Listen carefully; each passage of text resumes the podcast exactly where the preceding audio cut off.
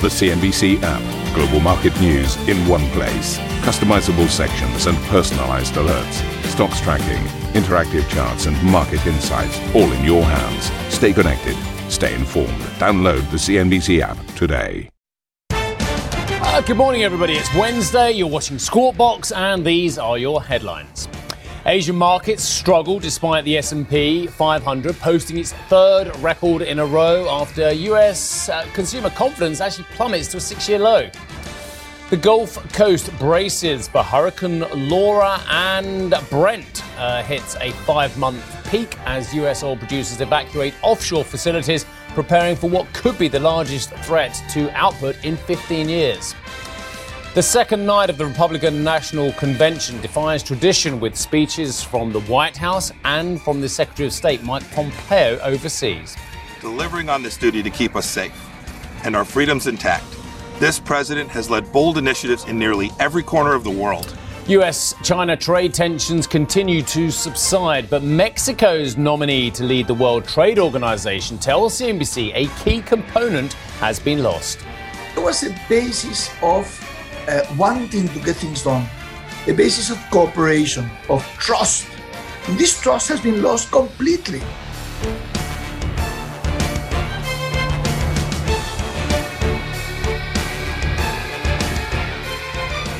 Ah, very good morning to you. Republicans backed President Trump's handling of the economy on the second night of the Republican National Convention.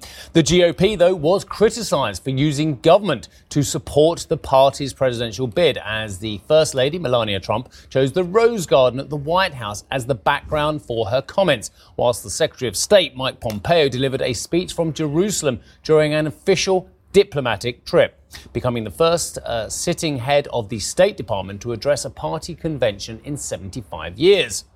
In Jerusalem, Mr. Pompeo hailed the moves the U.S. leader had taken against China. This president has led bold initiatives in nearly every corner of the world. In China, he's pulled back the curtain on the predatory aggression of the Chinese Communist Party. The president has held China accountable for covering up the China virus and allowing it to spread death and economic destruction in America and around the world. And he will not rest until justice is done. He has ensured that the Chinese Communist Party spies posing as diplomats in America are jailed or sent back to China. And he has ended the ridiculously unfair trade arrangement with China that punched a hole in our economy. Those jobs, those jobs are coming back home. Uh, the First Lady was one of the few speakers to address the pandemic in her speech and expressed sympathy for families uh, who have lost loved ones. I want to acknowledge the fact that since March, our lives have changed drastically. The invisible enemy, COVID 19, swept across our beautiful country and impacted all of us. My deepest sympathy goes out to everyone who has lost a loved one, and my prayers are with those who are ill or suffering. I know many people are anxious and some feel helpless. I want you to know you're not alone. My husband's administration will not stop fighting until there is an effective treatment or vaccine available to everyone. Uh, White House economic advisor Larry Kudlow previewed further tax cuts from the White House while sounding a warning for a potential Biden presidency. Stocks are in record territory. A V shaped recovery is pointing to better than 20% growth in the second half of this year. Now, looking ahead, more tax cuts and regulatory rollback will be in store. Payroll tax cuts for higher wages income tax cuts for the middle class, capital gains tax cuts for investment, productivity, and jobs, much more regulatory relief for small businesses. In economic terms, folks, this is no time for a $4 trillion tax hike. Well, let's get a view on events of the last, uh, well, the Democratic convention and the Republican one with Gary Gerstle, who is American political historian, University of Cambridge. Uh, good morning to you, sir. Well, wh- what do you think of what we're seeing so far? Uh, my concern, having looked at the Democratic convention uh, and now the early stages of the Republican one, is that it's all already very personal and we're not looking at the policies enough. Well, it is uh, it is personal. I think uh, partly that's Trump himself who has made the presidency extraordinarily personal in ways that has not been before, and he that's how he rules. And the Democrats uh, have serious divisions of, uh, uh, around policy in their ranks, but they are absolutely united in the desire to get rid of Trump. And I think what we saw last week with the Democrats was an emphasis on doing everything possible to pin the current situation on Trump as a way of moving him out of the White House with the understanding on their part that he uh, represents a real threat to uh, American democracy and the American Republic. And if you're saying that serious discussion of policy differences has suffered, uh, you're absolutely right. Gary, is it going to come down to, as ever, the economy? It seems when the job numbers pick up a little bit, Mr. Trump's ratings pick up again. And when the jobs picture looks concerning, uh, Mr. Trump's ratings fall back again. Will it, despite uh, Black Lives Matter, despite COVID 19, and despite other very important societal issues, will it still come back down to the economy? Uh, the economy will be a big part of this election uh, I think Trump is in a good deal of trouble on that score. He, he can only run so far on the great economy he, he claims to have established before the pandemic hit. He has to take, uh, voters are going to hold him responsible for the last six months and the next two months, extraordinary amount of economic pain. And it's striking how few people at the Republican convention were willing to deal with that in any serious way. In fact, Melania's speech stands out. I think she's the only member of the uh, representative at the convention to speak directly to the pain that so many Americans have suffered. And of course, it's both the pain of disease and death on the one hand and the pain of job loss on the other. I think one thing that could help Trump is if uh, the uh, reports for the third quarter uh, are the second quarter in October are extraordinarily positive. He may get some bump uh, out of that, but I think a lot of Americans, including a lot of Republicans, hold him responsible for mishandling the pandemic crisis. Uh, it's been a long time that since America has appeared to be so inept in dealing with a crisis of this magnitude. So it's going to be hard for him to escape responsibility for that. But, but in terms of the radical differences offered by Mr. Biden uh, and Kamala Harris compared with the administration currently going forward, you do get a radical choice here. There will be more corporate taxation if my, Mr. Biden uh, goes through uh, with his promises. There will be uh, more taxation on pharmaceutical companies potentially. There will be a very big different alternative to Americans. Now, the Republicans are painting this uh, as a threat to the economy, a threat to the average Americans, uh, whereas the, the, the Democrats are saying, look, we're offering real change and, and a real chance of more equaling up society as well. When it comes down to the policies, Americans will get a more stark choice this time round, won't they? Uh, they will if, if those differences uh, come through clearly. Uh, just as Trump has rocked the Republican establishment the last four years, Bernie Sanders and the socialist left has rocked the Democratic Clintonian establishment the last four years. And what is striking about the Democratic Party platform is that Biden felt compelled to compromise and reach areas of agreement with Democrats considerably further to the left than he is. Uh, and so, the, if you look carefully at the Democratic Party platform, there is going to be a lot more emphasis on uh, establishing principles of equality in the economy, establishing greater control over corporate power and wealth, looking toward a greater redistribution from the rich to the poor. So, yes, there are uh, stark differences. If Biden is to win, of course, it remains to be seen how much of that is going to be accomplished. And uh, an accomplishment is going to depend both on internal negotiations within the Democratic Party, and it's going to depend as well on uh, on other factors uh, that come into play at, at that time. So uh, uh, we'll see if he wins. We'll see how much that comes into play. And of course, nothing at all will get through Congress unless the Democrats come away with the majority in the Senate. If the Republican Senate is reelected, I expect the uh, Democratic House will be reelected. If it's another split Congress, it means another paralyzed Congress, Congress with very little of significance and consequence getting done. Gary, whilst I personally would prefer to look at the policies, they are looking at the very personal aspect of the various four candidates, including the VPs as well. And as you point out in your notes, uh, the Democrat candidate for the presidency has been painted as slow, uh, as potentially uh, demented, as you put it, uh, unequal to the job as well. He is a 77 year old man. I, I, hope I'm firing on all cylinders when I'm 77, but I, I guess I might be slower than I am now, uh, a couple of decades younger younger. Do you think any of the accusations against Mr. Biden uh, are potentially uh, have any credence uh, and indeed will come out during the series of debates between now and early November? Uh, well, he's not a young 77. Uh, he's been around a long time, and uh, and he's not as quick off the mark as he was. Uh, on the other hand, he gave probably one of the best speeches of his career in his acceptance speech last week. He has assembled, by all accounts, uh, an excellent staff. Uh, he knows how to rely on those uh, around him.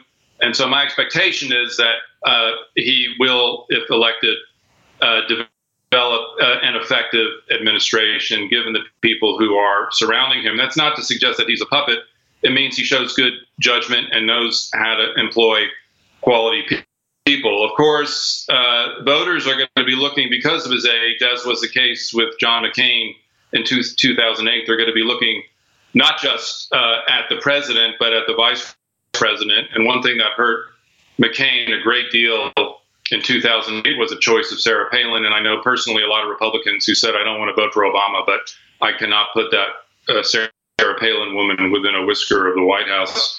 People will be approaching Kamala Harris in a similar way. I think Kamala Harris is a much wiser choice than, than Sarah Palin was, but people will be voting with the knowledge that there is a chance that Joe Biden will not be healthy enough to get through the first term. And of course, he has to get through the debates uh, in, in, in good fashion. If he stumbles badly and creates an opening for Trump, Trump, as we know, will seize that opening. It's interesting in the convention uh, speeches tonight, there was very, very little focus by the Republicans on his dementia and his being slow. I think he silenced a lot of his critics last week.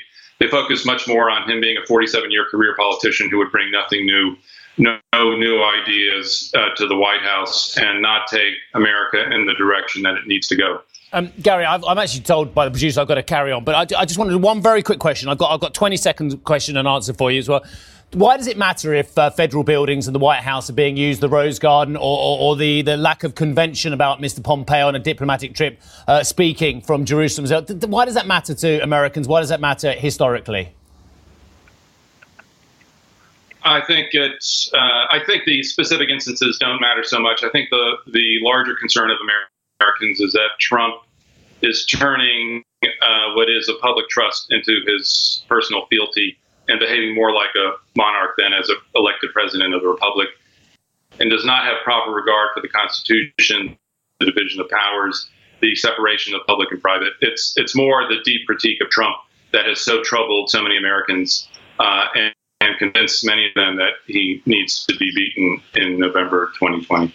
Really good speaking to you and getting that perspective, Gary. Thank you so much indeed for your time. I appreciate it. Uh, it's quite late in Massachusetts. Uh, Gary Gerstle, who is American political historian, University of Cambridge. So um, I've referenced the consumer confidence figure. Let me just tell you about it. Out of the US yesterday, it hit a six-year low. Now, are you that surprised? Concerned about joblessness and what have you? Uh, the fall comes anyway after Washington cut its weekly unemployment aid program, whilst coronavirus cases still continue to rise. However, the US housing market, I mean, extraordinary, isn't it? Defying the economic fallout, new home sales hit their highest level in almost 14 years. So, really contradictory figures there. I mean, consumer confidence low. Uh, consumer spending high, uh, housing market high. So there's a lot going on here that needs to be dissected every day by us here on Squawk Box. Uh, central bank officials will give their outlook on the global economy at the Jackson Hole Symposium later this week. Uh, the event, usually held uh, in the looming uh, Grand Tetons in Wyoming, will be held virtually this year due to the outbreak. The Fed Chair Jerome Powell will speak out uh, tomorrow, uh, whilst the ECB chief economist Philip Lane uh, will also deliver remarks. The Bank of England Governor Andrew Bailey will speak on Friday as well. And I'd don't know what you're looking for uh, from Jerome Powell. I- will be totally honest. I, when your your little hissy fit last week when he didn't say quite what you wanted, when I thought basically he was trying to hold your hand furiously. I, I know your, your your your concerns and your, your rattle that got thrown out the pram metaphorically in the markets. It lasted a very short while, certainly in the US. But I still, there were concerns that he didn't say enough about yield curve controls, concerns that he didn't hold your hand on inflation targeting going forward as well. But the man couldn't have been more dovish, could he? Could he? And that's the question. Are you looking for more dovishness this week as well? Well, we'll find out, won't we?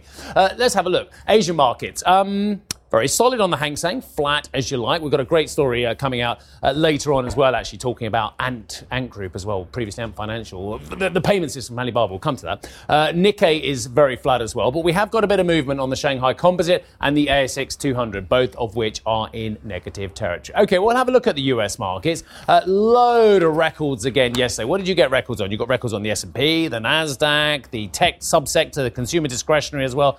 Uh, all these trading at record. I should get out of the way There you go. Look, the Dow was down two tenths of 1%. All the interest in the previous session, of course, was about the rebalancing and how we're seeing um, titans such as Pfizer and ExxonMobil losing their spot as of August 31st. Would you like to look at the Treasury yields?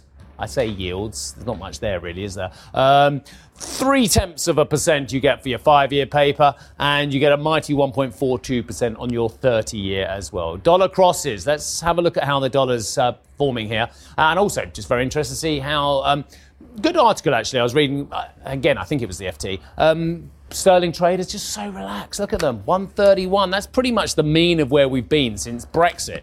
Uh, since the vote on June 24th, 2016. Gosh, was it four years ago? Uh, Euro dollar. Euro dollar's interesting pair, isn't it? Do you remember all that feel good there was before I went on my holes, uh, early August as well? That the, the euro was having this great ascent and actually money was coming back into European assets because we were ahead of the US not economically, but in terms of quelling uh, COVID 19. Well, we've seen a resumption of cases, and actually the euro has stopped in its tracks, and actually the outperformance has stopped in its tracks as well. Very interesting when we spend a lot of time poring over the economic data. I would suggest to you look at the COVID numbers as well. That it seems to be a simultaneous uh, halting of the euro's ascent, and indeed the resumption uh, of COVID 19. Dollar yen trading 106.36 as well, and the dollar yuan 6.9. For all the talk about China and US, remarkably stable pairing there as well. Okay. Coming up on this show, rebuilding trust. Uh, Mexico's candidate for the WTO says the body has become a platform for disputes. Well, it always has been, hasn't it? Anyway, when it should be encouraging cooperation. Uh, our first on interview with uh, Jesus Seade Kuri coming up next. And oh, the podcast is amazing. And for more on the plunge in the US consumer confidence, check out the podcast. It's available everywhere. CNBC.com's website as well.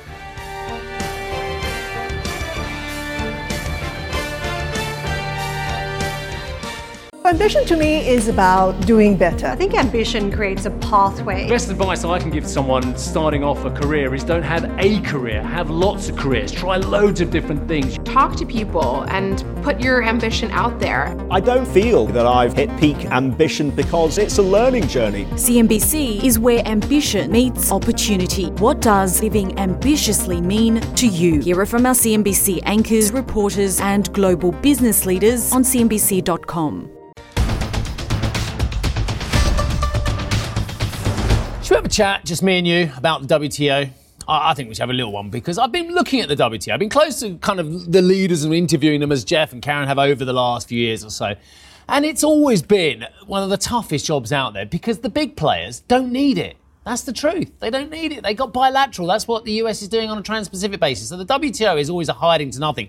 Whether you're Pascal Lamy, whether you're Mr. Azevedo, it's a really tough job because the big players just say, do you know what? Bilateral works for us. It always has done. Multilateral really is trying to bring in the smaller nations in many ways. Anyway. But people still want the job. Loads of them want the job. I'll show you wants a job in a few moments' time. But Mexico's candidate, he wants the job uh, to lead the WTO, the World Trade Organization, has told CNBC that the body has lost the public's trust, as some governments prefer to use it as a means of raising disputes rather than to seek cooperation. Jesus Seade Kuri uh, also said China has a key role to play in the WTO and called on more countries to engage with Beijing the difficulties in a substantive sense, the difficulties that we faced when we created WTO quarter of a century ago were every bit as, uh, as great, as, uh, as complex as they are now. But there was a basis of uh, wanting to get things done, a basis of cooperation, of trust. And this trust has been lost completely.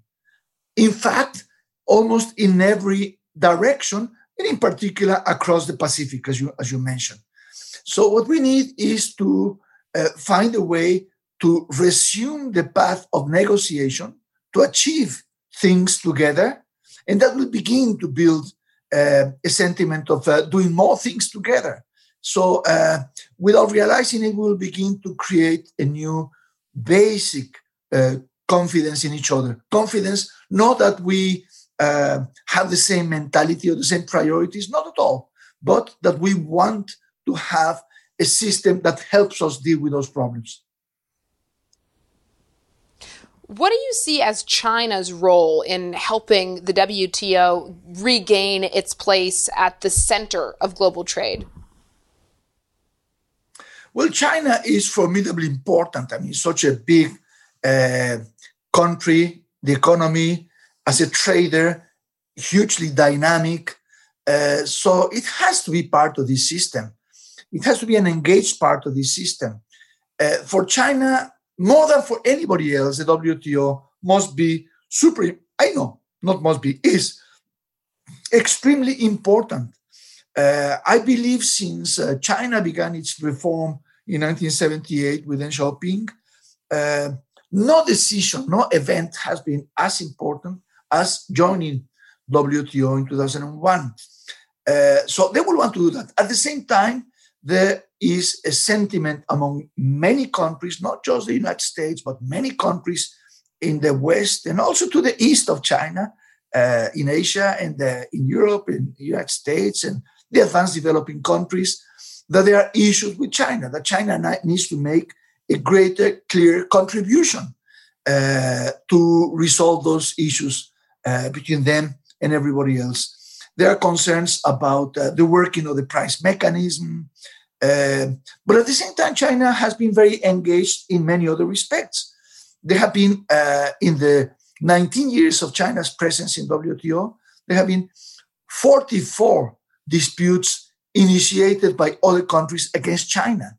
That's a lot because if each dispute takes two and a half, three, three and a half, four years to resolve, that means that you have six to eight disputes going on on average at any point in time. And China has faced it. But we need to engage them more. And uh, in particular, we need to make progress on certain issues concerning uh, uh, the price mechanism. And perhaps it's not for me to, uh, to, to, to, to, to, describe what are the problems, but uh, there are lots of issues mentioned by the United States and by Europe on uh, on technology questions. So they have to discuss that and sort out what is what is necessary. Right, I'm setting myself up here because I've got a whole list of candidates for you. Uh, Mr. Kuri is only part of a long list of candidates vying to be the next WTO Director General. They include UK's former International Trade Secretary, uh, Liam. I've got loads of ready uh, deals with countries across the world. Fox. what happened to all those deals? I, I, suppose that's the first question we need to ask Liam when we speak to him, don't we? Where, where are all the deals uh, that were supposed to happen as soon as we got Brexit? Have we got any yet? I don't know. Anyway, uh, he's up there. Uh, the former Nigerian finance. minister. Oh my goodness me! I, I, tell you, if you can look back at the tapes, Ngozi Okonjo-Iweala and I have had some great rows over the years when she was in Goodluck Jonathan's government as well. She's a, a dynamic force, is all I can say. She's an incredible lady. Uh, Saudi Economy Minister Mohammed Mazyad Al Tuwaijri. Uh, he's up there as well. I mean, the new. Look, there's stacks of people who want the job. I suppose it means a bit of kind of international influence as well for your country, but uh, very interesting anyway. The new Director General is set to be selected uh, no later than November. Right, let's move on. Uh, Jack Ma's Ant Group has filed for a double IPO. Double IPO. This is interesting. Uh, in Hong Kong and Shanghai, in what could eclipse Saudi Aramco's $29.4 billion listing to become the biggest ever. Normally, Emily Tan, when I read a lot of these stories, I get bored and border. But actually, the more I read about Ant Group and, and its history and what Jack Ma has done and still to do in this group, I find it absolutely fascinating. But you're going to tell the viewers what you think. It's going to got the market very, very excited, Steve. Uh, here in Hong Kong, the shares are trading at record highs, uh, rallying more than 3%, uh, mirroring the gains that we had in the U.S. trade in BABA shares as well. So similar gains coming across uh, from Hong Kong and the United States on the back of the announcement that Ant Group is uh, looking for a dual listing in the Hong Kong market and the Shanghai Star market. Uh, they did not identify or disclose the actual amount of funds to be raised or the price range. They say that is subject subject to market conditions. Uh, but there's a lot of whisper numbers out there. Target valuation of 225 billion US dollars and a potential IPO size of 30 billion US dollars. If that is the case, it will eclipse the world's biggest IPO, and that was Saudi Aramco when it raised 29.4 billion dollars in December of last year. The company has already indicated it will issue no less than 30.04 billion shares in Hong Kong and Shanghai. Uh, it has a 711 million monthly monthly active users at, as of June, uh, 1 billion annual active users in terms of its report card. Revenues coming in at 10.5 billion in the first half, and its pre-tax profit $3.5 billion. That was an eightfold increase. Uh, we're also hearing some whispers about a potential listing in October. Uh, so this would be a dual listing in the Hong Kong and Shanghai market. Uh, the fund's going towards digitalizing the service industry, research and development, and expanding cross border payment and merchant service initiatives. Uh, we're seeing nice gains come through in the Hong Kong listed shares as we're trading now uh, in the afternoon session up 3.8%. But the, it is lifting the tide of the tech shares. Put up shares of Tencent uh, were traded up 1.5%. And then its big rival, JD.com, another e commerce giant in China, traded in the Hong Kong markets here, uh, rallying 7.7%. So lots of gains coming through as the market is certainly excited, Steve, for this Ant Group listing. Thank you for listening to Squawk Box Europe Express. For more market moving news, you can head to CNBC.com. Or join us again on the show with Geoff Cutmore, Steve Sedgwick, and Karen Tso, weekdays on CNBC.